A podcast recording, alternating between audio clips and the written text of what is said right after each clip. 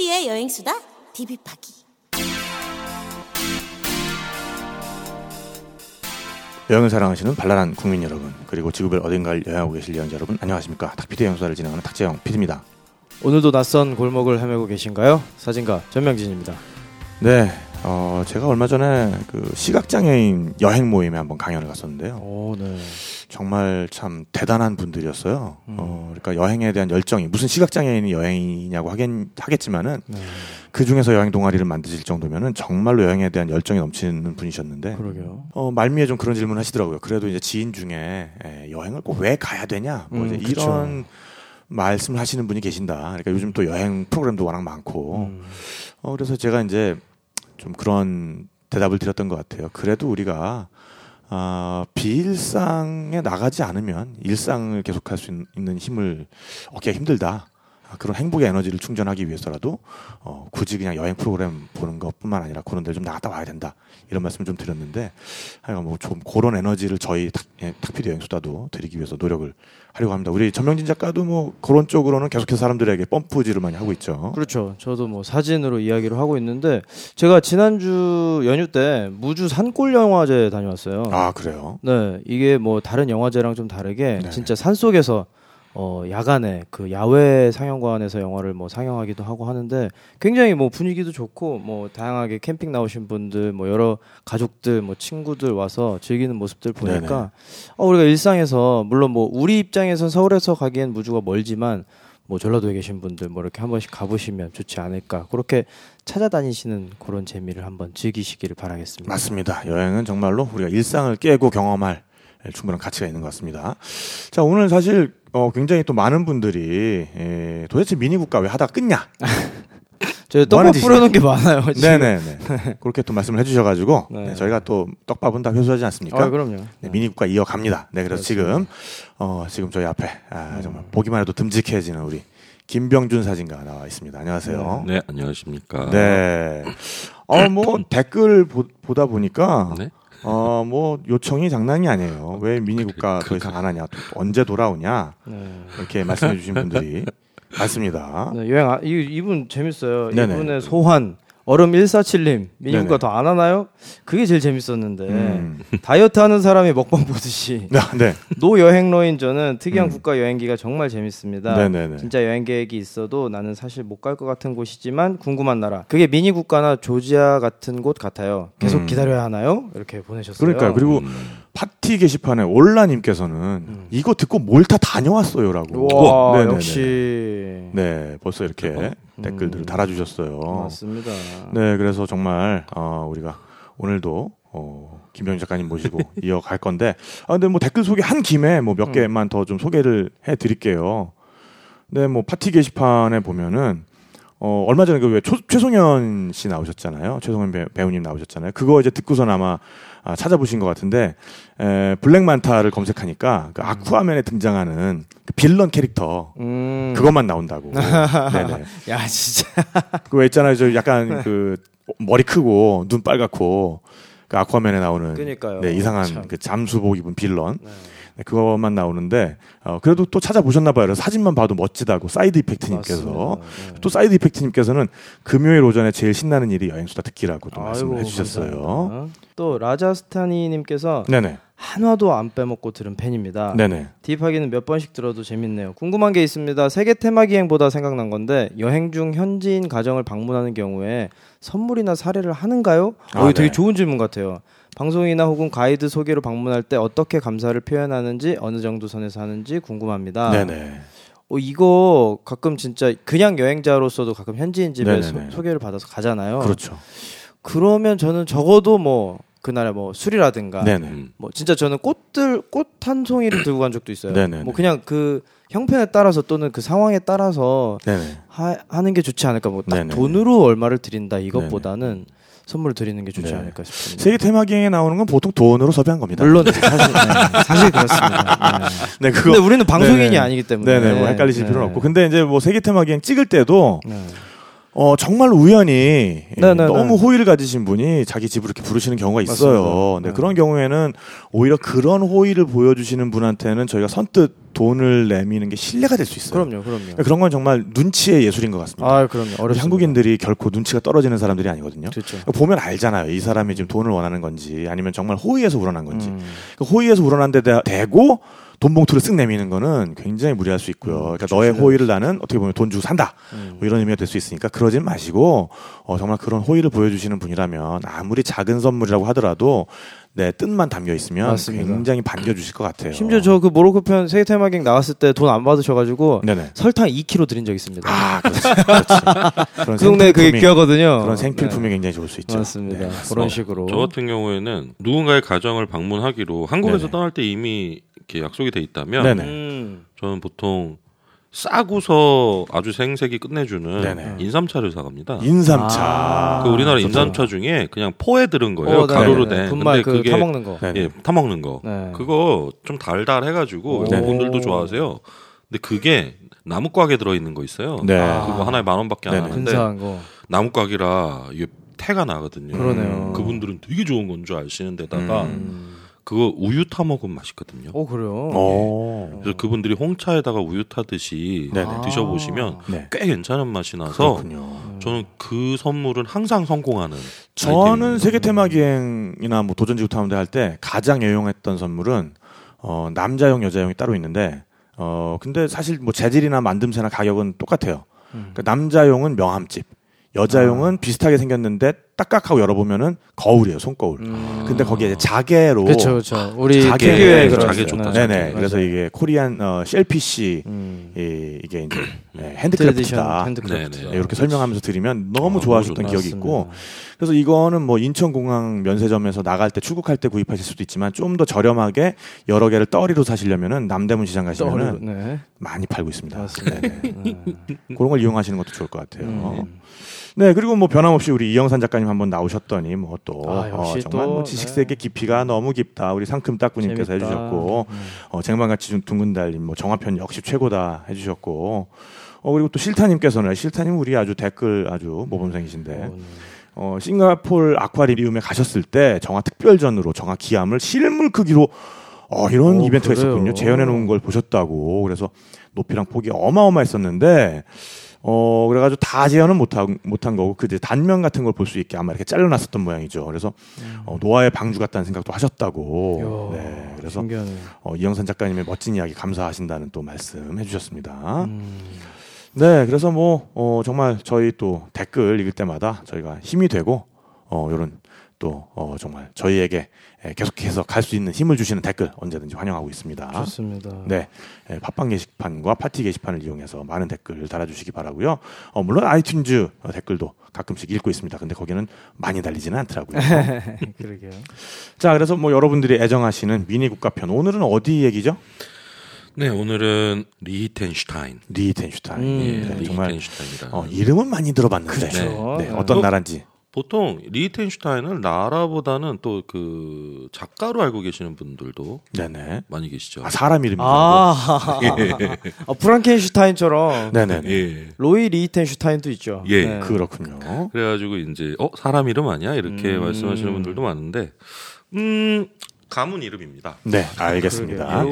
자, 그러면은 광고 듣고 와서 네. 오늘의 또 여행 리히텐슈타인으로 여행 떠나보도록 하겠습니다. 어느 완연한 봄날 잠에서 깨어난 제자가 울고 있었다. 그 모습을 본 스승이 기이하게 여겨 제자에게 물었다. 무서운 꿈을 꾸었느냐? 아닙니다. 유럽 여행을 가는 꿈을 꾸었습니다. 패키지로 가는 꿈을 꾸었느냐? 아닙니다. 자유여행과 패키지가 합쳐진 여행의 꿈을 꾸었습니다. 그런데 왜 그리 슬피 우느냐? 제자는 흐르는 눈물을 닦아내며 나지막히 말했다. 그 여행은 너무 너무 만족스럽기 때문입니다. 유럽만 경력 이십 년 백 회 이상 출장에 빛나는 유럽 전문가 문 팀장이 오픈한 세미 패키지 여행 유럽 스케치. 오객보다는 고객 만족이 우선인 바로 그 여행사 유럽 스케치. 각 나라별 최고 가이드와 전속 인솔자로 만족도가 높아 재구매 고객률이 매우 매우 높은 여행사입니다. 야, 우리 탁피디의 여행 수다와도 뜻이 딱 맞네요. 모객보단 고객 만족. 그렇네요. 그렇다면 우리 유럽 스케치와 함께 유럽을 마음속에 그려볼까요? 탁피디님 요즘 유럽이 얼마나 사랑받는지 잘 아시죠? 아 그럼요. 유럽은 여행계의 어떤 스테디셀러 아닐까요? 아, 그렇죠. 네. 그러니까 우리가 많은 정보를 준비하고 가서 찾아보고 찾아다니지만 그래도 누군가 가서 알려주고 맞습니다. 함께 해주면 얼마나 좋습니까? 그렇습니다. 네. 그래서 그동안 우리가 알고 있던 패키지 말고 네. 세미 패키지를 지향하는 여행사 유럽 스케치와 함께라면 네. 최고의 가이드가 동반합니다. 그렇군요. 이게 정말 그냥 뭐 말로만 어 정말 최고의 가이드야 좋았어 이게 아니라 엄선된 유럽 스케치만의 가이드 인솔자가 함께 가서요. 네. 아무나 뭐 가이드를 뭐 라이센스가 있고 자격이 된다고 해서 함께 가는 게 아닙니다. 그러니까 심지어는 최고의 가이드를 확보하지 못하면 그 나라 상품을 안 만든다면서요. 네, 포기해버립니다. 네네. 또는 아무리 예약이 많고 오고 싶은 분들이 많아도 최고의 가이드와 함께하는 일정이 맞지 않으면 네. 계속 기다리셔야 됩니다. 아, 고집이 있어요. 어, 그러니까요. 이런 장인정신으로 만드는 여행 유럽 스케치, 유럽 스케치와 함께하는 유럽 여행 한번 떠나보시면 어떨까 싶습니다. 어, 당장 떠나고 싶어요.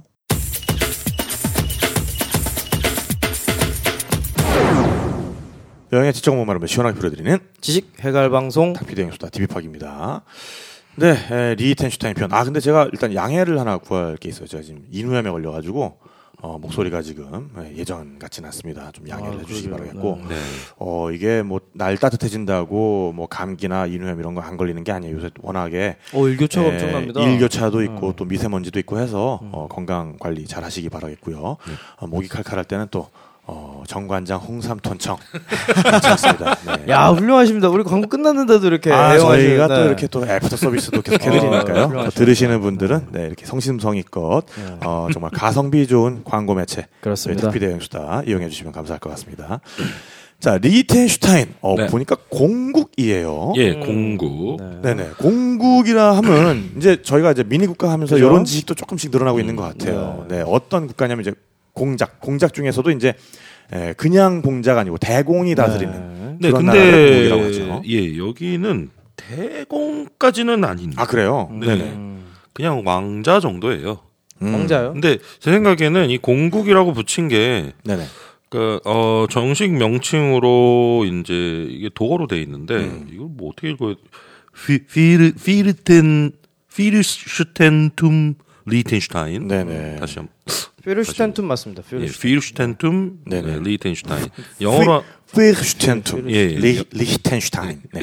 영어로 하면은 예, 프린, 프린시팔리티 오브 리히텐슈타인인데. 네. 근데 이게 이제 프린시팔리티 그러니까 프린스가 다스리는 곳. 네. 근데 이 프린스를 우리말로는 왕자라고밖에 해석할 예. 수가 없지만 어 이건 영어로는 이게 이제 이 프린스 자체에 음. 대공의 뜻이 있어요. 예. 아. 그래서 어 웨일 프린스 오브 웨일스 그러면은 웨일스의 왕자라는 뜻이 아니라 웨일스 대공이라는 뜻이 됩니다. 음. 그래서 그랜드 듀크랑은 또 다른 이제 네네. 공 비슷한 거예요. 예, 그러니까 비슷한데 어 듀크 위에 그랜드 듀크 그러니까 대공이 예. 있고 대공 대공은 이제 프린스라고도 부르기도 합니다. 네. 네 그래서 이거를 어떻게 해야 될까?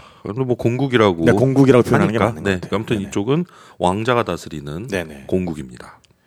네, 뭐 여담으로 이 프린스는 그 라틴어 프린키페스에서 나왔고요. 아. 프린키페스 뭐냐면 이제 제일 시민이란 뜻이거든요. 네. 아. 그러니까 옛날에 그 왕이 이미 되어가고 있었지만은 왕이라고 하면은 시민들이 화낼까봐 아우구스투스 때. 그러니까 이제 케스 카이사르의 양자인 아우구스투스 때 음. 만든 명칭이 이거예요. 나는 왕이 아니다. 내가 권위를 가지고 있지만 제일 시민에 불과하다. 그래서 프린키페스라는 말이 만들어졌고 네. 어, 그게 지금의 이제 프린스가 된 거여서 우리말로는 이게 왕자로 무조건 번역이 되어버리는데 그러면 그쵸. 꼭 왕의 아들이라는 뜻이잖아요. 그쵸. 근데 그게 아니라 독립적인 지위 중에 하나입니다. 네. 네, 자 넘어가겠습니다. 네, 아무튼 그래서 리히텐슈타인 그냥 네. 리히텐슈타인 하시면 되고요. 네. 우선 이제 개요 면적이 백육십 제곱킬로미터인데 이게 어느 정도냐면 서울의 사분의 일 정도. 그러니까요. 예, 작습니다. 왠지 뒤에 공 세 개쯤 더 있어야 될 것 같은데. 그렇지요. 네, 백육십. 백육십. 왜 점점 작아지고 있어요. 네, 지금 이게 유럽에서 네 번째로 작은 네, 이제 그런 곳이고 음. 어, 성남시보다 아주 약간 큽니다. 네. 엄청 작은 거예요. 인구는 한 삼만 팔천오백 명 정도인데.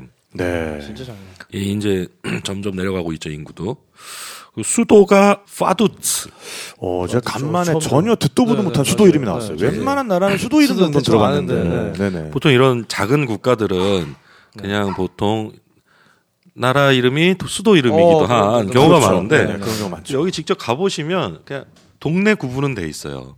우리나라 동 하나보다 작은 정도 수준으로 음. 이렇게 구분이 돼 있습니다. 네네. 그래서 그 동네 중에 이제 가장 가운데 있는 중심이 되는 파두츠라는 동네가 있고 음. 이곳이 나름 수도입니다.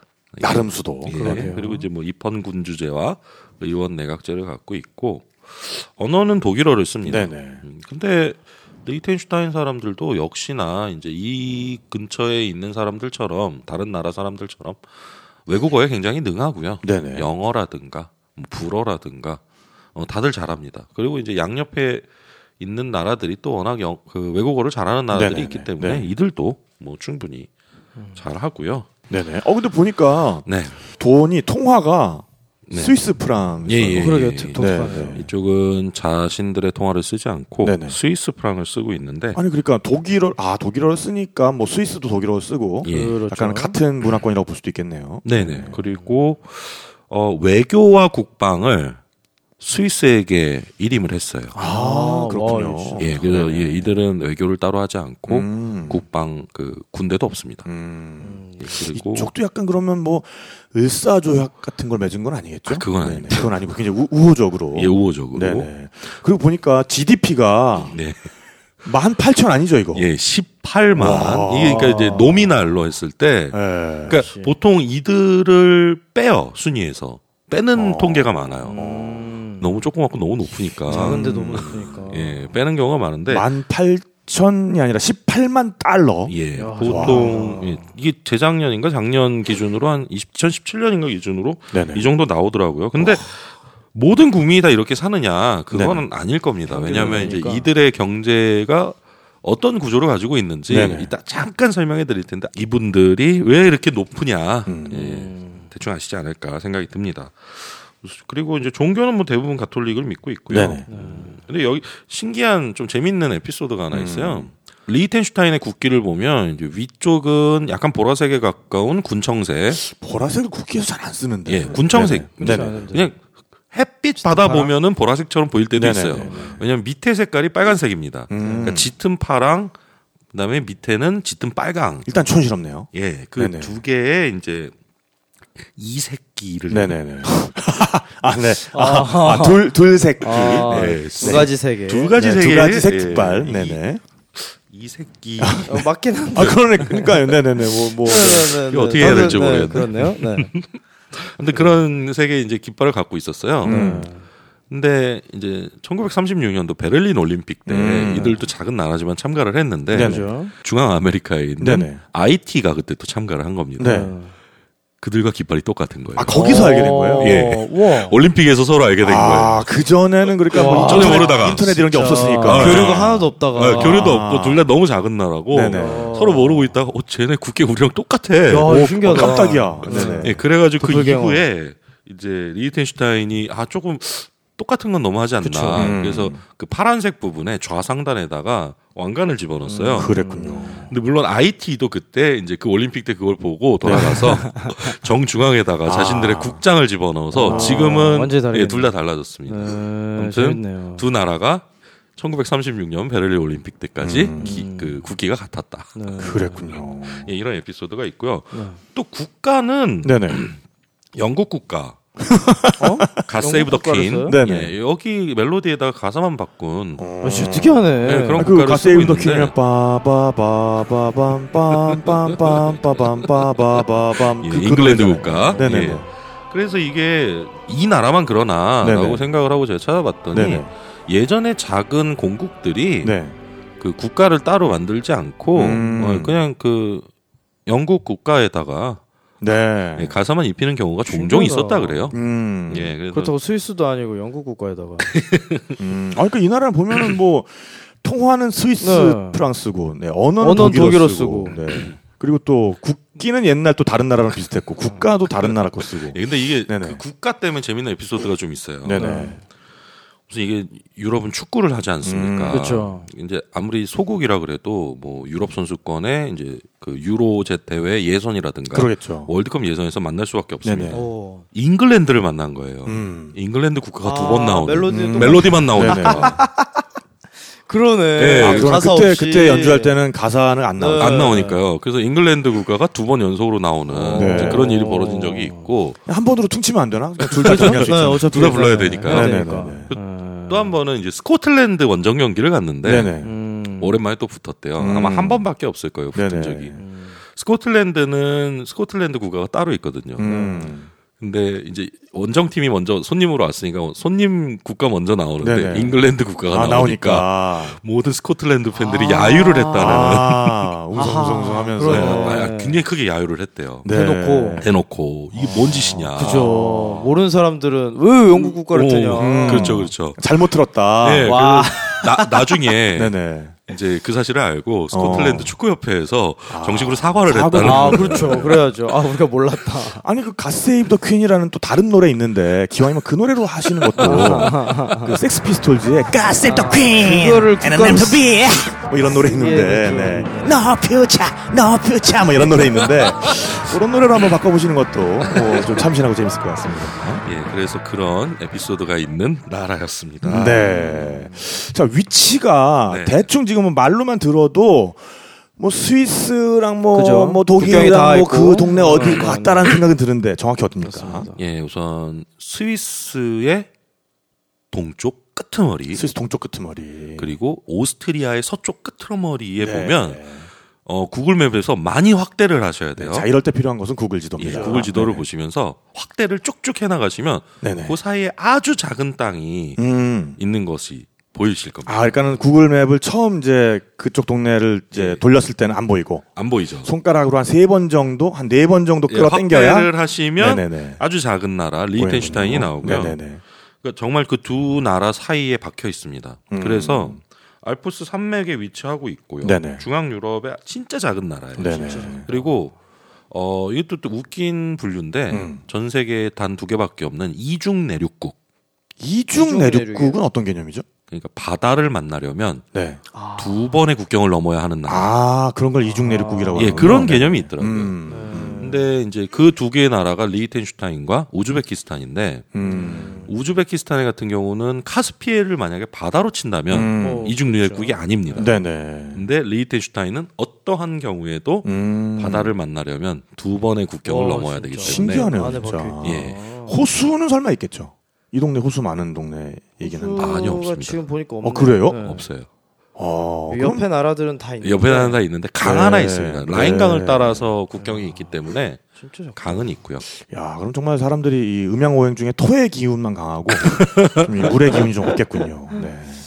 근데 이들이 이 나라가 땅에 대한 이 가문 이제 사실 리히텐슈타인이 가문의 이름인데 음. 이 가문이 땅에 대한 참 슬픈 안 좋은 기억이 있어서 많겠죠. 이제, 이제 그 다음에 네네. 예, 역사 이야기할 때 예, 해드리겠습니다. 네네네.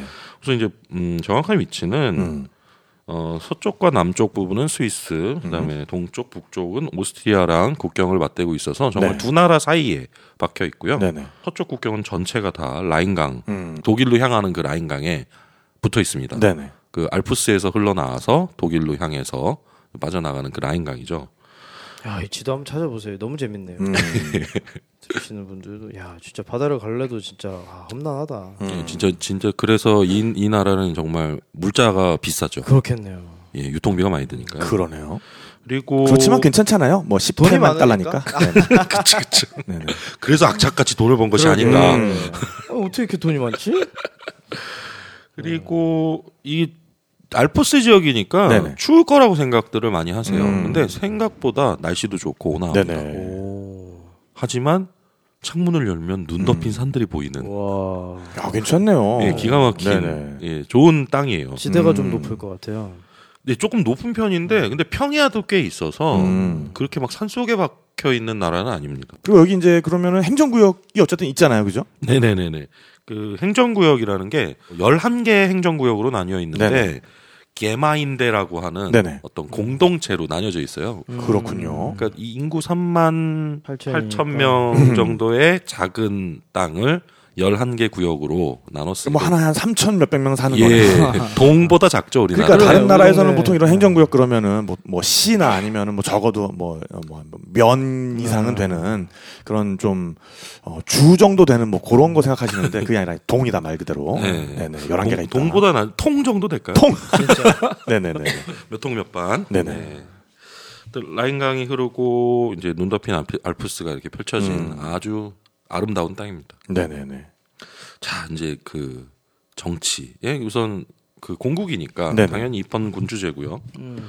지금 현재 국가 원수는 한스 아담 이세라고 어, 하는 왕자예요. 음. 프린스. 한스 아담 이세. 예, 한스 아담 이세. 네네. 생각보다 되게 잘 생기고 어, 뭐 그렇다고 해요.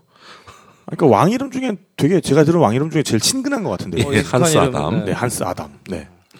근데 지금 실제로는 그 법적으로 이제 그 한스 아담 이 세가 음. 국가 원수지만 네. 섭정으로 자신의 아들을 음. 이제 사실상의 지도자로 두고 있고요. 음. 지금 세자인 아들 알로이스 왕자가 현재 음. 실질적인 네. 리히텐슈타인의 이제 국가 원수직을 맡고 있습니다. 캬, 우리 정말 디비팍이 대단한 것 같습니다. 우리 디비팍이 아니면 어디에서 리히텐슈타인의 지도자 이름을 들어보겠어요. 네, 지금 알로이 왕자에 의해서 알로이 대공이겠죠. 이렇게 알로이 대공에 의해서 어, 통치가 되고 있다. 근데 네. 여기 되게 신기한 게 있어요. 입헌군주국의 보통 그 군주들은 네네. 힘이 없지 않습니까? 그렇죠. 아. 막강합니다. 아 그래요? 예. 심지어 유럽인데. 오. 이 다른 군주들에게는 없는 법안 거부권과 의, 의회 회상권을 갖고 어, 있어요. 세네. 어, 진짜요? 굉장히 셉니다. 오. 그래서 이천삼 년에 그 의회 회상권, 법률 거부권 이게 이렇게 포함된 왕권 확대 네. 이런 거를 국민 투표로 통과시켰어요. 아 오히려 왕권 아. 확대법을 예 국민들이 그걸 찬성을 했어요. 의회 믿지 못하겠다. 아 오히려 왕이 낫다. 아, 예. 신기하네요. 그러니까 견제를 주겠다. 음. 그렇죠. 그래서 의회가 어떻게 나가는 거를 왕이 견제할 수 있고 음. 의회도 왕을 견제할 수 있는. 음. 그래서 이제 정말 양쪽이 서로 서로 견제를 하도록 그 시스템을 구축을 해놨는데 음. 아, 제 생각에는 인구가 삼만 팔천 명이고 음. 하면 그냥. 자기들끼리 얘기해서 약간 손들어서 할 수 있을 것 같은데. 아니 우리 같으면 그냥 저 사이트 하나 만들어서. 어 그렇죠 그렇죠 그렇죠. 게시판 하나 만들면 전자투표 네, 그냥, 그냥 네이버 네. 아이디로 그냥 인증하고 그래요. 들어가서 네. 투표하고. 네, 네. 게시판 하나 있으면 다 될 것 같은 생각도 같은데. 드는데 아무튼 네. 이런 강력한 법안들을 만들어서 음. 예 하고 있고요. 어 근데 좀 생각보다 유럽의 이제 이런 작은 소국이니까 네. 굉장히 막. 진보적이고 또 개혁적일 것 같지만 음. 의외로 또 보수적인 부분이 많아서 음. 의회가 낙태 허용 법안을 음. 통과시키니까 알로이스 섭정이 거부권을 행사해가지고 오. 결국 그, 그 법안이 무, 그 무산되는, 무산이 됐군요. 예, 그런 경우도 있고요. 아니 정치 체제만 딱 들어봐도 굉장히 보수적일 것 같아요. 네, 그리고 네. 이제 이천십이 년에 그래서 군주가 갖고 있는 그 법안 거부권을 박탈하자 음. 이 차 국민투표를 했는데. 네네.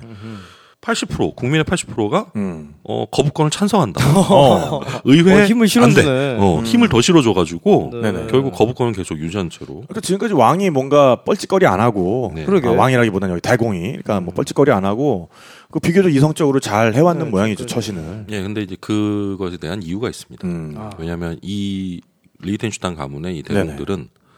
돈이 많아요. 역시 음, 지금 그렇죠. 재산이 개인 재산만 오십억 달러, 음, 오십억 달러입니다, 네, 여러분. 오십억 달러, 가문 재산이 팔십억에서 구십억 달러로 음. 추산이 되는데 네네.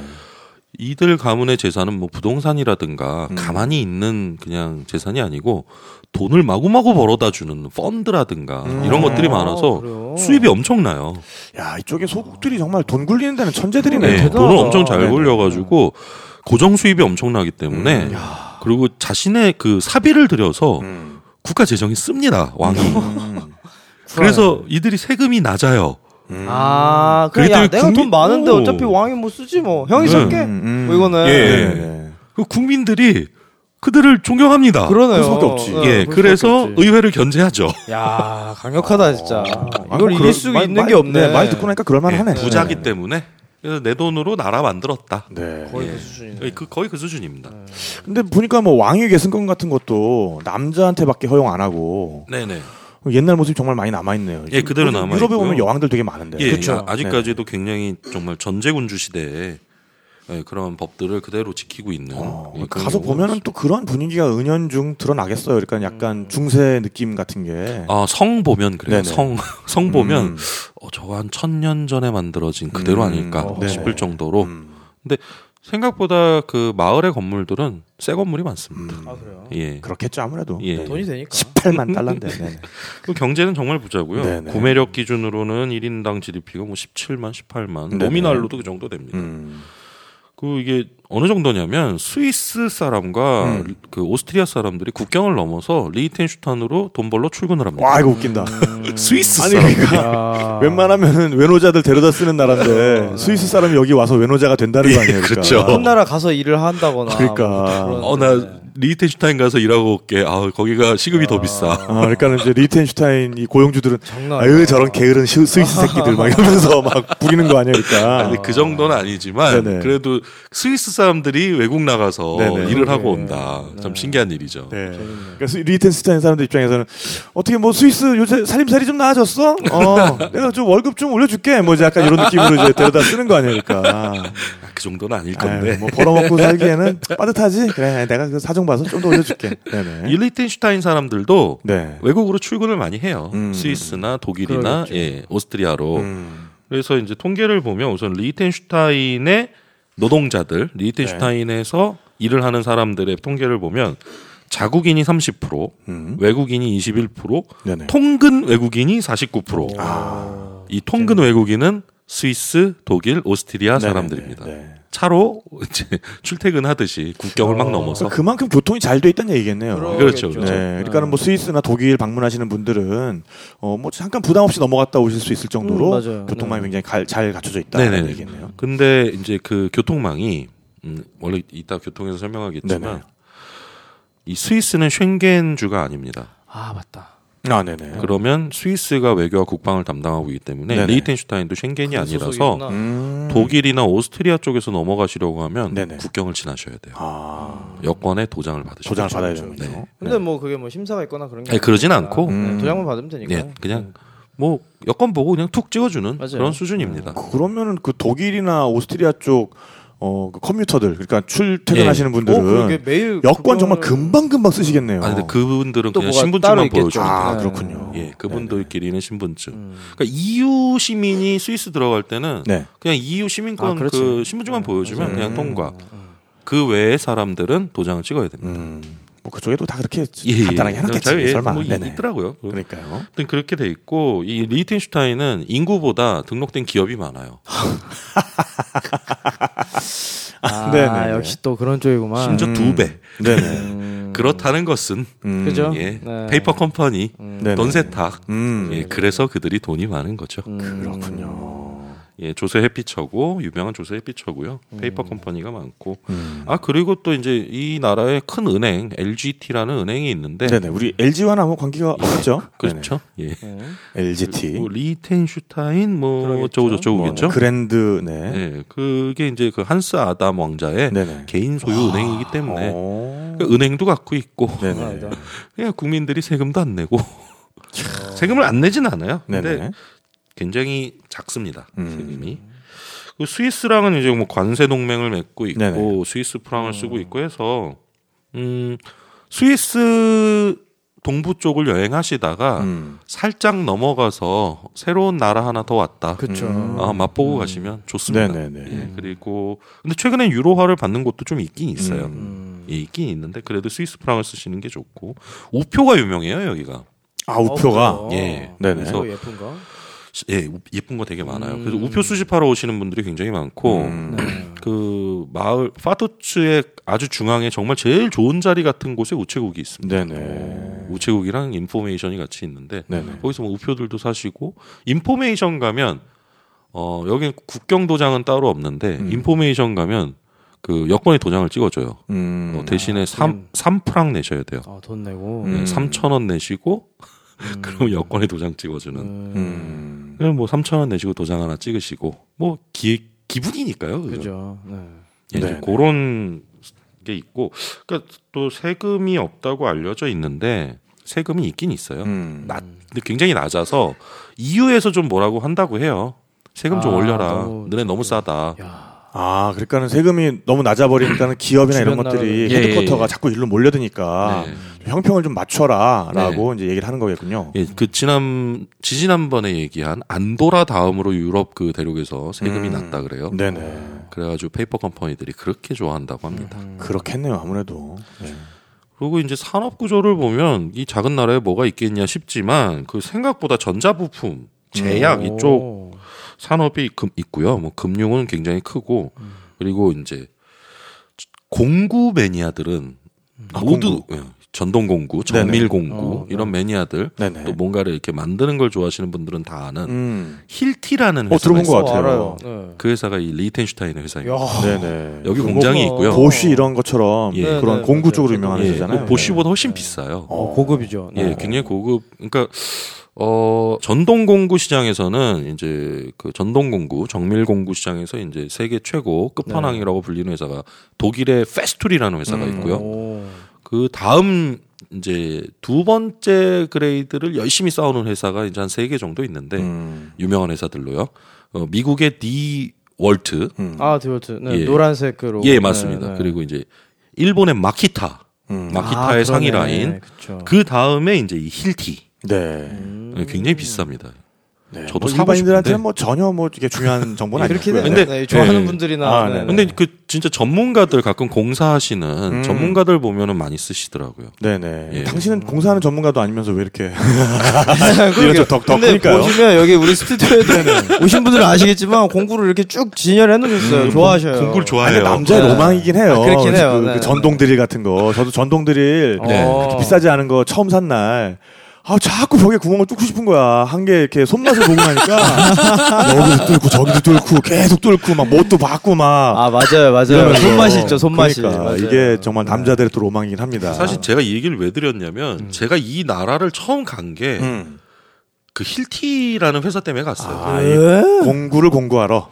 그러니까 아, 분명히 여기 공구. 본사가 있는데 네네. 그때 당시 그렇게 인터넷 정보가 없어서 음. 몰랐으면 안 갔을 텐데 음. 사실은 저는.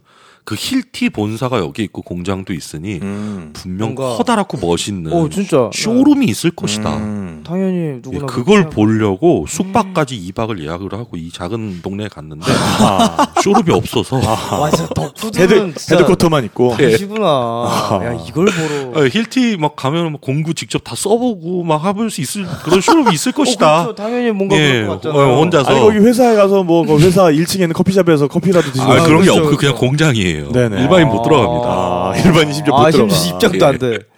아니, 들어갈 수 있는 분위기가 아니에요. 아, 그냥 그래서, 일반 회사의 공장이군요. 예, 그래서 그냥 힐티 써 있고 오. 시내에서 또 되게 멀리, 아, 그렇게 멀지는 않은데 그거 갔다가 대단하십니다. 아, 젠장 이런 거 나왔던. 네, 이딴 식의 여행하시는 분들도 있습니다. 그렇죠. 아유, 정말 자기의 네. 로망을 채우는 그러니까요. 거니까요. 예, 네. 전국의 주제는 정말 깊고 넓어요. 예, 전국의 아, 공구 매니아 분들 힐티의 나라지만 힐티 네네. 쇼룸은 없습니다. 아, 힐티 쇼룸은 아쉽겠다. 저기 뭐 인, 인천이나 구로에 있는 아, 그 그쵸, 그쵸. 예, 그런 데가 더 전동 공구 상가를 그쵸, 그쵸. 예, 방문하시면 좋고요. 알겠습니다. 네, 이렇게 해서 그 경제는 대충 이 정도인데 네네. 문제는 이게 그 힐티나 이런 회사들도 있지만 이들의 메인 산업은 금융이에요. 음. 좋게 말하면 금융, 나쁘게 말하면 돈 세탁. 음. 아, 그렇죠. 그래서 국제사회에서 굉장히 싫어합니다. 블랙리스트에 올라 있어요. 음. 그 유명한 나라들 있지 않습니까? 음. 버뮤다라든지. 네네네. 우리도 왜 그분 때문에 한번 크게 그렇죠. 회자가 됐죠. 네네네. 그분. 잠깐 지금 나와 계시지만 네. 예, 아 네네네 그분 네 저기 머리 벗겨지시고 안경 쓰시고 저기 예. 집사님이신 아, 네. 네. 뭐 사실 전두환부터 최순실까지 뭐 많이들 애용하셨죠. 뭐 많이들 네. 그럴 것 같아요. 네네네. 그래서 그 옆에 있는 또 스위스가 워낙 금융 강국이고 음. 그 독일에서도 돈이 굉장히 많이 흘러다니고 하니까 네네. 거기서 흘러나오는 돈들이 리히텐슈타인을 거치면서 이제 세탁이 많이 된다 그래요. 음, 그렇군요. 예, 그러면서 이제 그 수수료들 어마어마한 수수료들이 이들을 또 부강하게 만들었다는 음, 그런 얘기가 있습니다. 음... 그리고 군대는 없는데요. 음, 십구 세기에는 군대가 있었다고 그래요. 이거 좀 재밌는 음. 스토리라 제가 얘기 썼는데 네. 십구 세기 말까지는 아주 작은 규모의 군대가 있었어요. 음. 근데 그 천팔백육십육 년에 프로이센과 오스트리아 음. 예, 이 전쟁이 있었어요. 음. 근데 그때 당시 리히텐슈타인은 독일 연방에 살짝 가입을 한 상태였습니다. 아~ 예, 독일 연방의 이제 회원으로. 그러니까 그 상태가 계속됐으면 지금 그냥 뭐뭐 뭐, 어, 독일의 뭐, 독일의 어떤 바이에른이나 예, 바, 무슨 예, 그 뭐, 옆에 주에 리더 작센이나 이런 것처럼 예, 예. 그 옆에 있는 그냥 리히텐슈타인 주가 될 수도 있었겠네요. 예, 그럴 수, 음. 수도 있죠. 네네네. 예, 근데 이제 그때 잠깐 독일 연방에 들어갔었는데 음. 그. 자신들의 그 방어나 뭐 이런 걸 위해서 했던 것 같아요. 정치적인 목적으로. 음. 근데 그때 이제 프로이센과 오스트리아 전쟁이 이제 발발을 해가지고 음. 그 독일 연방에 가입했으니까 그 조약상 군대를 보내야 되나 봐요. 몇 네네. 프로 이상을. 그래서 네. 팔십 명의 소총부대를 음. 파견을, 아, 네, 파병을 네. 했다고 해요. 네네. 파, 근데 이제 파병을 했는데 약 두 개 소대를. 중대, 네, 중대 아, 많이 파견했다. 네. 아, 네. 네. 날씨가 안 좋아서 이탈리아 국경 근처에서 육 주 동안 야영을 하다가 아. 무사하게 돌아왔다는. 보이스카우트시네. 아, 이분들 전력 가셨네, 전력. 아. 네, 요새 네. 인구에 회자되고 있는 전력 가셨네, 이분들. 네, 그래서, 아, 굳이 우리나라가 네. 군대가 필요한가. 음. 괜히 갔다가 육 주 동안 야영하다 돌아왔으니. 아, 그렇죠. 이때 뭔가 자괴감 및 회의감이 아, 좀 그, 들었군요. 그 팔십 명 되게 애매했겠다. 야, 우리 뭐 하는 거야, 여기서. 그러니까. 매일매일 평화롭게 알프스 산속에서. 아, 네. 네. 이분들이 돌아와서 우리 안 한다고 했을 수도 있어. 어, 그럴 수 있어요. 야, 아, 접자 저거. 이게 뭐냐 이거. 그러니까. 날씨가 안 좋아서 어디 가지도 못하고 네네. 배는 고프고 춥고 아, 고생만 고생무대로 하고. 그러니까. 예, 전쟁도 안 하고 하지 맙시다. 아, 그래서 그렇죠. 예, 평화로운 사람들 이듬해 네. 군대가 사라졌다. 네. 예, 그렇고요. 어... 그 국경 같은 경우에도 이제 스위스 쪽에서 들어갈 때는 그냥 들어가지만 음. 오스트리아 쪽에서 들어갈 때는 국경 사무소가 있는데 네네. 그 국경 사무소에 있는 직원들은 스위스 사람들입니다. 네. 오, 독특하네요. 예, 공무원 아웃소싱. 아, 그래, 그러네. 직접 안 하는. 음. 네. 예, 그 어차피 스위스가 다 일임을 하고 있기 때문에 네네. 예, 음. 그렇게 신기한 체제를 갖고 있는 나라입니다. 음. 네, 현재는 그러면 그래도 뭔가 치안을 유지할 이런 사람들 필요할 거 아니에요. 아, 경찰, 아 경찰은 있죠. 네네. 경찰이 경찰만 경찰만 있고요. 네네. 백삼십여 명 있다고 아, 하고. 아, 뭐 우리나라 저기 뭐 종로 경찰서 네, 한개과 정도, 음, 양천 경찰서에 뭐 한개 네, 지구대 그냥, 네. 지구대 정도 계시군요. 네. 예, 그리고 진짜 그 범죄율이 거의 세계 최저인데. 네. 아, 그래요. 예, 거의 범죄가 일어나지 않는다고요. 음. 그래서 감옥도 없어서 거의 음. 작아서. 만약에 이 년형 이상을 받으면 네네. 오스트리아 감옥을 아웃소싱해서 그쪽으로 아~ 이제 빌려서 그것도 렌트하는구나. 예, 감옥 렌트해가지고 보낸다 그래요. 참 희한하네. 네. 애매하다 이런 거. 이건 보면은 그 중력의 세계가 있고 양자역학의 세계가 있잖아요. 정말 이, 이 미세 이 소규모 국가들의 세계는 아, 정말 네. 그 기본적인 어떤 중력의 네. 룰이 적용되지 않는 네. 양자역학을 알아야 아, 통용되는 그런 질서가 있는 네. 것 같아요. 국경도 아웃소싱하고 이제 교도소도 네. 아웃소싱하는 아, 그런 네네. 시스템입니다. 재밌네. 자 이제. 요거 끝났고요. 네네. 정치 경제 끝냈고 이제 역사. 역사 이야기로 네. 한번 들어보겠습니다. 음. 어, 뭐 선사 시대 때부터 뭐 역사가 있긴 해요. 음. 기원전. 그건 너무 이, 이 나라 사람들을 무시하는 거 아닙니까? 선사 시대 때 사람이 이전에 역사 있겠죠. 있겠죠. 아, 이게 네. 너무 길어질까봐 네네. 지금 빨리 지나가고 싶어가지고. 네네. 어, 근데 이제 사람이 머물렀던 흔적은 뭐 기원전 오천 년. 경 신석기 시대 이제 뭐 농경 흔적이 있다고 하는데 뭔가 이제 역사가 시작된 네네. 거는 기원전 사백오십 년 경에 철기 시대. 근데 네네. 이 철기 시대 때 이 알프스 유역은 그 할슈타트 문명이 꽤나 유명합니다. 음. 굉장히 오래된 그 알프스에서 가장 크게 번영했던 음. 그 당시에 음. 철기 시대에 번영했던 문화이기 때문에 그 영향을 받은 흔적이 남아 있고요.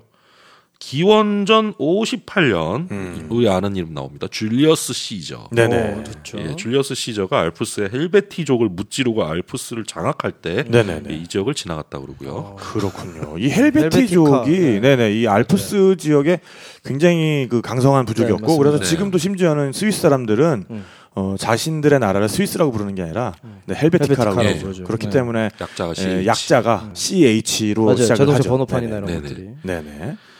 예, 그리고 이제 그 이후에는 육 세기경 중세에 프랑크 제국의 일부가 됐었어요. 음. 그러다 이제 샤를마뉴 대제가 사망한, 그, 이 유럽의 작은 나라들의 역사를 보면 네네. 샤를마뉴 대제 얘기가 꼭 나와요. 네, 그러니까. 맞아요. 샤를마뉴 대제가 얼마나 힘이 진짜. 막강했기에. 대제네, 대제. 그러니까 뭔가 중앙아시아 역사 그러면 칭기스칸이 꼭 그렇죠. 나오듯이. 어, 그렇죠, 그렇죠, 그렇죠. 여기 유럽 역사에서는 뭔가 좀 거슬러가다가 보면은 이분이 안 나오는. 예, 이분 이름이 나오고 나서 뭔가 네네. 모든 게 다 변해요. 아, 그러니까. 네, 네.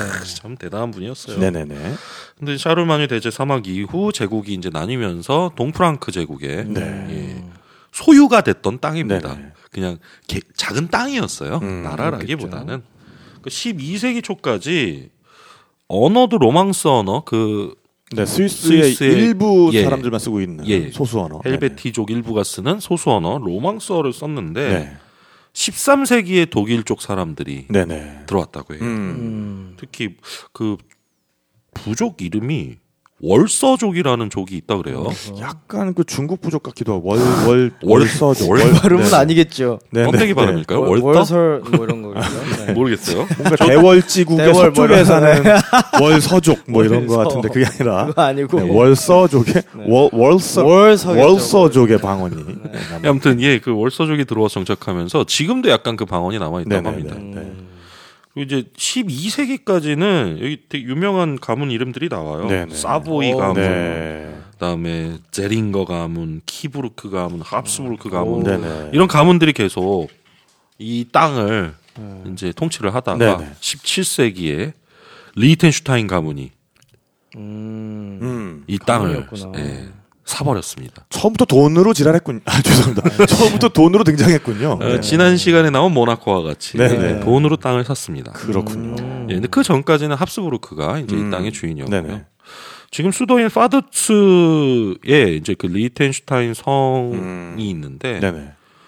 그 성은 십이 세기 중반에서 십삼 세기에 지어졌어요. 네네. 음. 근데 이제 이 리히텐슈타인 가문이 원래 파두츠에 머물렀었습니다. 음. 그러다가 이제 그 땅의 지배권을 잃고 어 모라비아, 음. 실레시아, 음. 예전 체코 땅이죠. 네네. 지금도 체코 땅이고 이쪽으로 본거지로 옮겼어요. 음. 그 현재 수도 그 파두츠 여기에 이제 리히텐슈타인 성이 있어요. 음. 굉장히 오래 그 된. 천년 가까이 된 중세의 아, 성인데 네네. 언덕배기에 있어요. 그 굉장히 이쁩니다. 그 성을 이제 본거지로 삼았었습니다. 음. 그 리히텐슈타인 가문이 그래서 십이 세기 중반부터 십삼 세기까지 그곳에 머물다가 음. 본거지로 옮겼어요. 좀 더 넓은 곳으로 진출을 하자. 음. 그래서 지금의 체코 땅인 모라비아랑 실레시아 음. 그쪽에 이제 영지가 있어서 네네. 그쪽으로 본거지로 옮겼고요. 그 이후에 이 리히텐슈타인 쪽의 땅은 그 신성 로마 제국의 황제, 그러니까 합스부르크 가문이었습니다. 그 당시에는 음. 직할 영지로 편입이 돼서 네네. 십칠 세기까지 그냥 쭉 흘러간 거죠. 네네. 음. 그러니까 이게 리히텐슈타인 가문의 땅이지만 음. 이제 또 더 힘이 센 합스부르크 가문이 그 땅의 통치를 맡고 뭐 이런 복잡한 관계가 있었다 그래요. 음. 그런데 이제 리히텐슈타인 가문의 한스 아담 일 세가 음. 천육백구십구 년에 음. 이제 셀렌베르크 남장령과 황제 직할 영지인 파두츠를 내가 진짜 제대로 돈을 주고 구입을 하겠다. 음. 돈으로 이렇게 땅을 거래하는. 예, 돈이 많았나 봐요. 그 당시에도. 네, 그래서 돈을 주고 구입해서 병합을 시킨 다음에 음. 그 오리지널 합스부르크 황가의 마지막 그 신성 로마 제국 황제 까를 육 세가 허가를 해서 음. 공국의 지위까지 얻어서 그때부터. 네네. 십팔 세기 초부터 음. 리히텐슈타인 공국이 됐습니다. 그렇군요. 네, 그렇게 돼서 이제 신성 로마 제국이 해체되고 독립국이 되었고 십구 세기 초에 라인 동맹 그 독일 연방에 가입을 네. 했습니다. 음. 그래서 이제 뭐 방황을 좀 했는데 천팔백육십육 년에 그 방황은 이제 그 좀 전에 말씀드린 그 전쟁 때 음. 프로이센과 오스트리아의 전쟁 때 약간 음. 방황을 하다가 천팔백육십육 년에 정식으로 독립국이 됐고요. 원래는 오스트리아 제국의 또 신하였어요, 이 가문은. 복잡하네. 예, 그래서 독립 이후에도 오, 오스트리아 헝가리 제국의 화폐를 썼었습니다. 음. 그 공작 가문이 파두츠에 있는 성은 되게 낡았어요. 음. 네. 중세에 지은 거고. 네네. 그래서 비엔나에 거주를 했습니다. 아, 대처로 나가서. 야, 그 어, 어, 비엔나를 가보신 분들은 아시겠지만 비엔나의 굉장히 유명한 관광지. 리히텐슈타인 정원 궁전. 음. 아. 그게 이 가문의 아 맞네 소유였군요. 네. 지금도 소유고요. 네, 네. 아. 지금도 사실상 그 정원 궁정의 땅은 우와. 리히텐슈타인의 약간 국가의 땅처럼 음. 관리가 아. 되고 있고. 네네. 그래서 지금도 그곳에 가서 음. 이 사람들이 일 년에 이 왕 가문이 일 년에 한 두세 번 그곳에 음. 머물다가 머물 때는 맞아요. 문을 닫습니다. 네네. 일반인들은 관람을 못해요. 음. 그래서 지금도 그 비엔나 쪽에 또 그 별장을 두고 있는 그런 그런 가운이고요. 아 맞다. 그렇게 이제 지내다가 일 차 대전 끝나고 오스트리아 헝가리 제국이 이제 무너지면서 음. 정말 실제 독립국이 됐습니다. 그리고 이 차 대전 때 나치가 이제 오스트리아를 지배를 했지 않습니까? 음. 그때 그 가문이 비엔나의 궁전을 버리고 음. 파두츠로 돌아가서 천년 전에 만든 아, 음침한 성에서 음. 이제 지내기 시작한 거죠. 음. 아니 그때 되게 좀 작은 나라고 네. 그럴 때 그런 큰 세력이 유럽에서 득세하는 그러네요. 걸 목도를 했으면 네. 거기 어떻게든 뭐 좀 빌붙어서 잘해보려고 했을 것 같기도 한데 아 그러진 않았더라고요. 네네. 그래도 그걸 네. 쿨하게 아 그럼 나 우리 갈래? 그러고서 이제 돈이 되니까. 음, 네. 그 또 스위스가 옆에 있는 스위스가 영세 중립국이기 때문에 뭐 약간 그 중립국의 어떤 기분 음. 그런 게 있는 것 같아요. 네네. 우리도 중립 이런. 음. 이게 또 작지는 않은데 굉장히 큰 에피소드인데. 나라들이 국제사회에서 큰 힘이 없어서 사람들이 또 모르는 얘기 네네. 심지어 아주 최근까지 이어진 일이 있습니다. 그 리히텐슈타인 가문이 아까도 말씀드렸지만 모라비아랑 실레시아의 땅이 있었다고 네네. 말씀드렸잖아요. 이미 십삼 세기 그때 음. 그러니까 그때부터 문서상으로는 이 사람들 땅인 그 넓은 네네. 약 천육백 제곱킬로미터의 음. 영지인데 어, 지금 있는 땅의 십 배네요.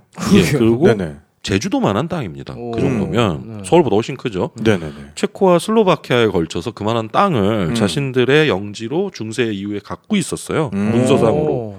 근데 이제 일 차 대전이 끝나고 체코슬로바키아가 독립하고 독립하면서 그냥 다 몰수를 해버렸어요. 음. 그 정부에서. 아.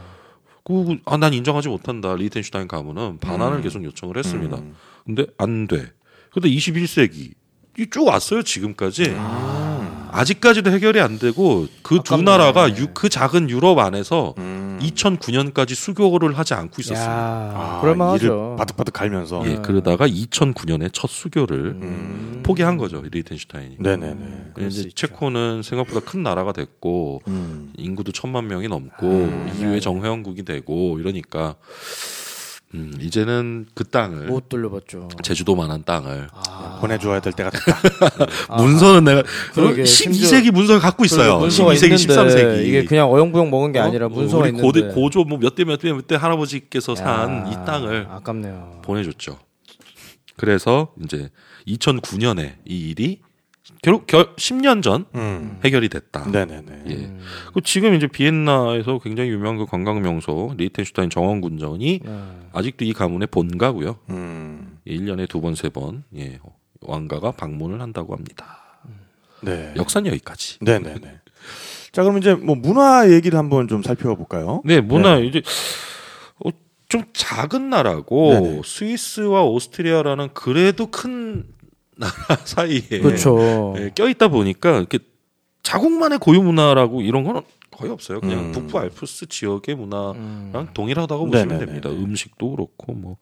근데 좀 특이한 문화가 하나 있다면 이 왕 역시 돈, 돈이 많은 왕자. 음. 예. 국경일에 음. 왕자가 그 내국인 모두 시민권자 모두를 초청을 합니다. 와. 시민권자 모두를 전부? 다 와라.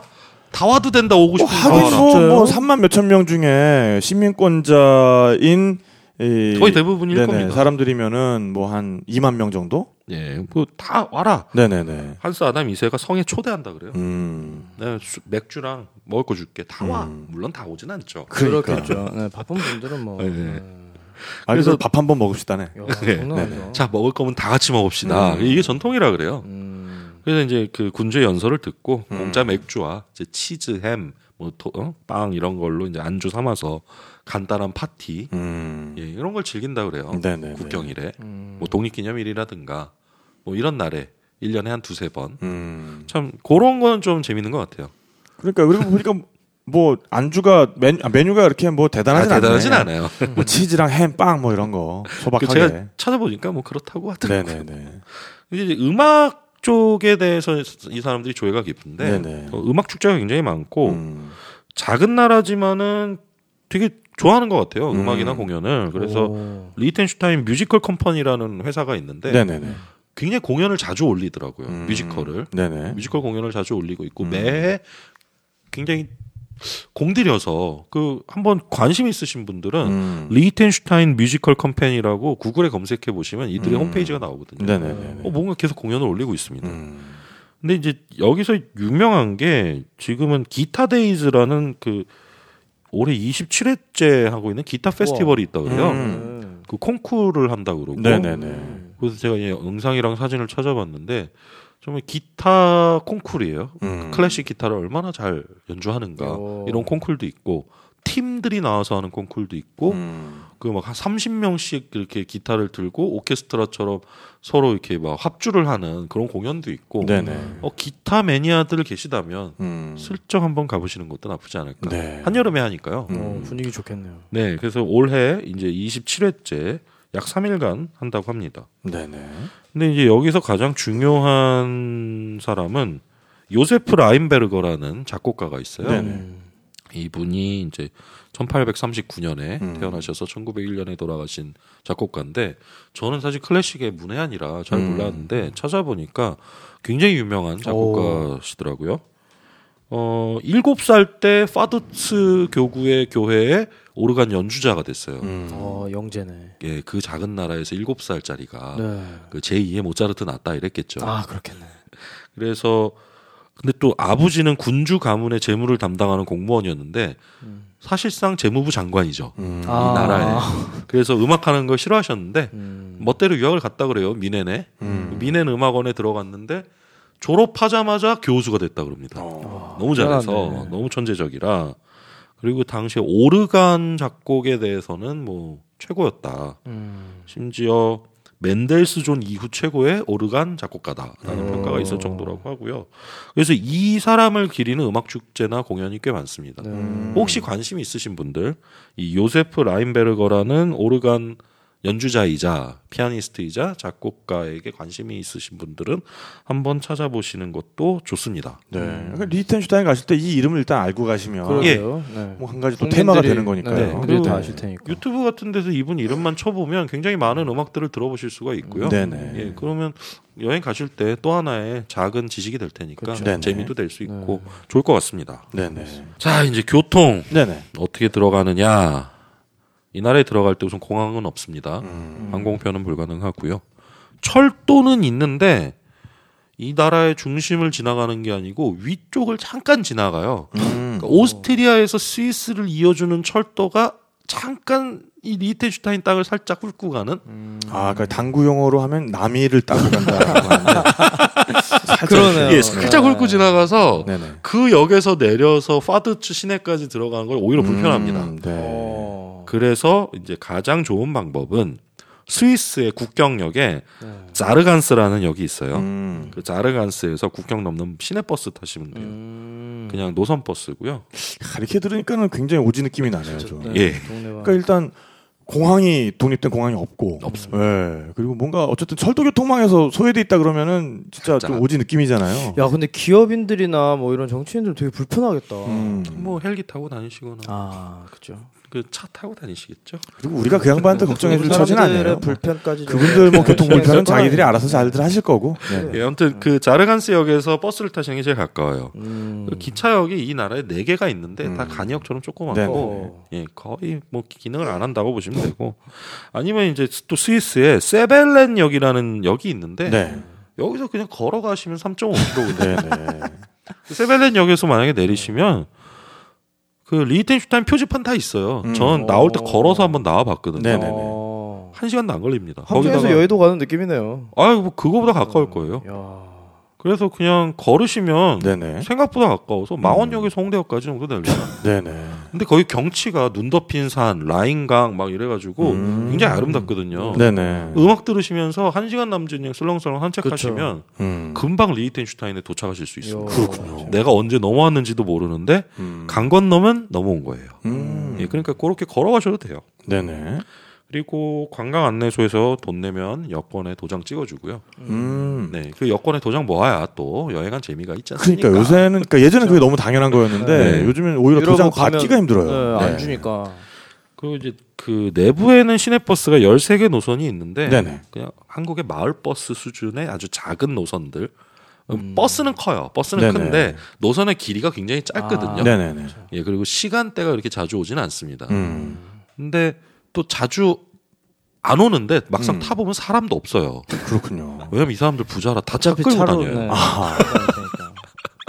보면은 학생들만 있고 음. 저는 이제 그 제가 이 동네 두 번을 갔었는데 병풍처럼 이렇게 산을 쫙 앞에 놓을 수 있는 동네가 있습니다. 음. 그 트리젠베르크라는 동네가 있는데 거기 음. 너무 좋아요. 네네. 그 숙소도 그렇게 비싸지 않아서 저는 오. 거기를 항상 이용을 하는데 파두츠에서 버스 타고 한 십 분 올라가면 되거든요. 음. 항상 그 꼬마애들이랑 같이 탔어요. 음. 학교 끝나고 집에 가는. 네네.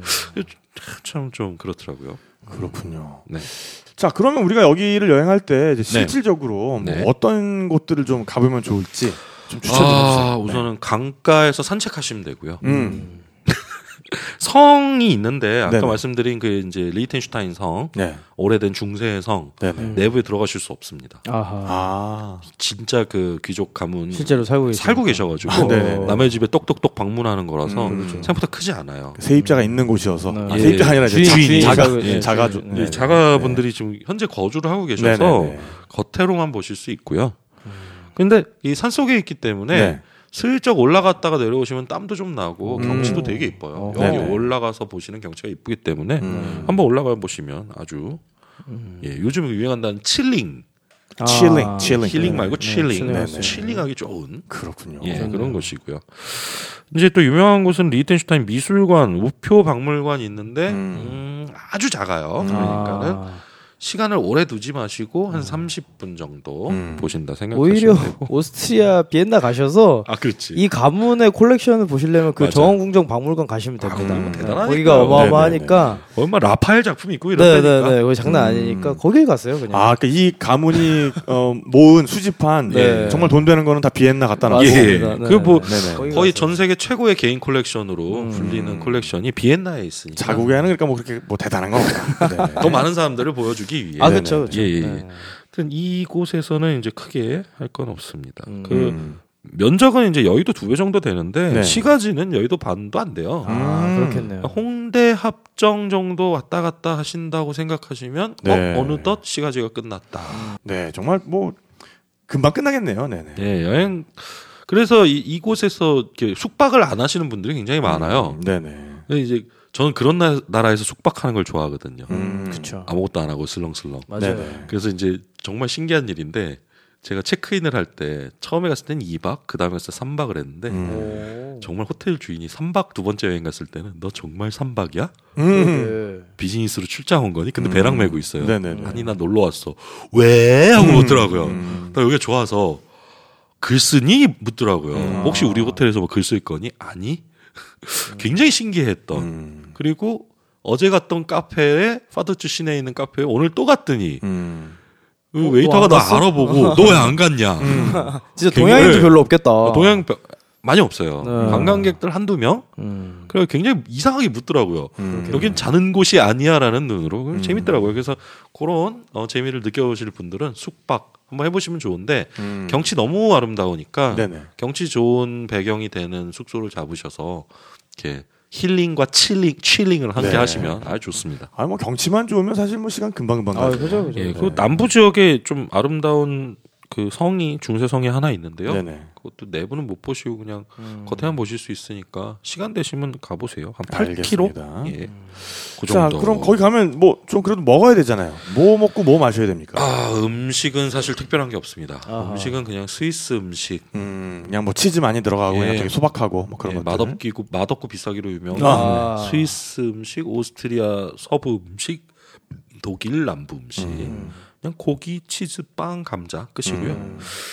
술은 와인과 맥주를 만드는데 아, 이 와인이 또 오, 음, 괜찮나요? 괜찮습니다. 음. 이게 이 작은 땅의 알프스 산지지만 그 와인 와이너리가 있는 남부 지역의 땅이 있어요. 음. 거기 이제 산비탈에서 팬 현상으로 뜨거운 바람이 여름에 아, 내려온다고요. 아. 그래서 낮에는 그 포도를 뜨겁게 달궜다가 음. 밤에 찬바람이 불어오면서 차갑게 식혀줘서 어, 그럼 당도가 높아지네. 음. 당도 당도가 엄청 높아져서 음. 품질이 굉장히 좋아요. 음. 좋네요. 예, 좋은 와인을 만들 때다가. 네. 이 작은 나라의 와이너리가 백 개.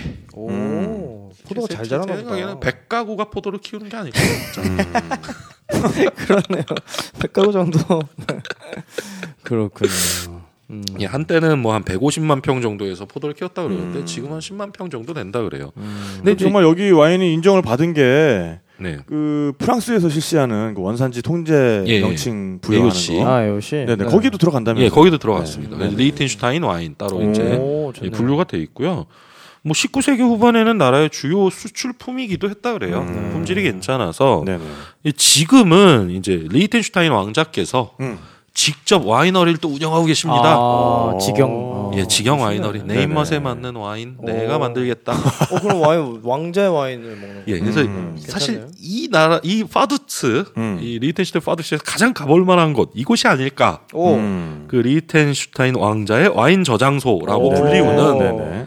어, 와이너리 겸 식당 겸 음. 어떤 이제 예, 그게 있습니다. 건물이 음. 그 독어로 하면 너무 길고 어려워서 아 이거. 읽기 싫고요. 영어로 예, 셀라스 오브 더 프린스 오브 리텐슈타인 육백 년 전통이 있다 그래요. 네, 리텐슈타인 가문이 와인을 만든지. 그리고 오스트리아랑 여기 리텐슈타인 두 곳의 와이너리가 있는데 뭐 시음도 할 수 있고 음. 구입도 할 수 있고 종류도 한 삼십 종류 넘어요. 음. 인터넷 사이트 들어가 보시면 또 다 보실 수도 있어요. 네네. 이 리텐슈타인 와인을. 투어는 열 명부터 가능한데, 이게 좀 비싸요, 투어는. 일 인당 삼십구 프랑이니까 사만 몇천 원. 음. 근데 그러네. 투어보다도, 여기 내부에 레스토랑이 있거든요. 네네. 거기서 그냥 여기 와인 드시면서 식사를 하십시오. 음. 밥도 맛있고, 심지어 시내에 있는 일반 카페나 레스토랑보다 좀 싸고요. 괜찮다. 와인도 비싸지 않아요. 와인이 한 잔에 백 밀리리터 따라주는 데는 사 프랑에서 육 프랑. 음. 우리 돈으로 일 프랑이 뭐 한 천이백 원 하니까 네, 오천 원, 칠천 원 네. 쌓이니까. 음. 그리고 음식도 보통 간단한 샐러드 뭐 이런 거 한 칠 프랑 정도 시작해서 음. 뭐 햄, 치즈 이런 플래터 주문 한 물가 치고는 나쁘지 않네요. 예, 십오 프랑, 이십 프랑. 음. 그다음에 제대로 된 요리는 한 삼십 프랑. 그러니까 여기 물가 치고는 비싸지 않습니다. 음. 한국보랑 비슷해요. 아무래도 그러네. 뭐 리, 리히텐슈타인 공께서 어, 공께서 네네 뭐 후원을 하고 있는 곳이니까 어 그리고 네네. 잔도 되게 좋은 잔 주시고 네네. 그릇도 좋고 음. 어, 공간도 괜찮아서 여기 가서 그건, 식사하시고 그건, 와인 한번 드시고 음. 오시는 아주 좋은 선택이라고 저는 생각을 음. 합니다. 네네. 그리고 그렇게 와인 얘기 그리고 음. 맥주가 하나 있습니다. 어. 리히텐슈타이너 브로이하우스라는 맥주가 거의 대부분 음. 깔려 있고 네네네. B자 로고가 딱 박혀 있어요. 어, 음. 브로이하우스의 B겠죠. 이렇게. 네, 와인은 그렇게 이제 그 리히텐슈타인 왕자의 와인 저장소에서 드시면 되고요. 네네. 맥주 음. 이 리히텐슈타이너 브로이하우스라는 맥주가 있는데 음. 거의 대부분 이 맥주를 팝니다. 음. 예, 리히텐슈타인 양조장이네. 그래, 예, 대표 예, 맥주네. 예, 예. 그 B자 로고가 이렇게 네네. 박혀 있어요. 어. 브로이하우스의 B 뭐. 네. 맛은 좀 청량한 라거 느낌인데 네네. 전 꽤 괜찮아서 음. 거의 매일 아침부터 달고 살았어요. 좋죠. 하, 여행의 참맛은 역시 오전 그렇죠. 맥주죠. 아침 그렇죠. 맥주죠. 네네. 일어나자마자 전날 슈퍼에서 사온 리히텐슈타이너 딱 하고 제가 묵었던 숙소가 싼 호텔이었는데 한 팔만 원, 구만 원 정도 되는 가격으로 예약을 음, 했는데 음. 일어나서 딱 쳐다보면은 앞에 발코니가 있고 발코니에 나가면 병풍처럼 라인강이랑 눈 덮인 아~ 알프스가 펼쳐지는 아~ 네. 거기서 일어나자마자 커피 대신 맥주를 마시면서 오늘 뭐 하지? 할 게 아무것도 없거든요. 음. 그런 여행 맞아요. 한번 원하시면 가보시면 좋습니다. 아, 네. 이해했습니다. 네, 지금까지 리히텐슈타인 이야기였고요. 네, 뭐 아까도 말씀드렸지만 정말 어, 뭐, 큰 나라들 사이에 통용되는 여러 가지 질서나, 아니면 우리 상식이라는 거를 중력에 비유한다면, 이런 작은 나라들은 정말 양자역학의 그러니까. 질서를 우리가 따로 알아야 되는 것처럼. 그러면서 나름의 네. 생존방식이 존재하는 그러니까요, 그러니까요. 네. 그래서 이 나라들에만 통하는 여러 가지 상식들을 우리가 미리 좀 알고 가야 당황하지 않을 것 같습니다. 아주 작지만 재밌는 그렇습니다. 그런 곳입니다. 네, 알겠습니다. 어, 아직 뭐 이야기가 이어지죠. 다음 네네네, 시간에 그렇습니다. 또 어디로 갑니까? 아, 다음에는 또 신기한 곳이죠. 네네. 어. 산마리노. 아, 산마리노 그렇죠. 공국. 산마리노. 네네. 네. 알겠습니다. 다음 시간에 그럼 또 산마리노 공국으로 여행을 한번 떠나보도록 하고요. 네, 지금까지 진행의 탁재형, 전명진 그리고 기술의 상징 김태용 피디가 편집했습니다. 자, 그럼 다음 시간에 만나요. 안녕. 안녕. 탁피디의 여행 수다와 함께한 시간 어떠셨어요? 구독하기, 별점 주기, 댓글 달기, 후원하기로 응원해주세요. 탁피디의 여행수다는 청취자분들의 여행을 응원합니다.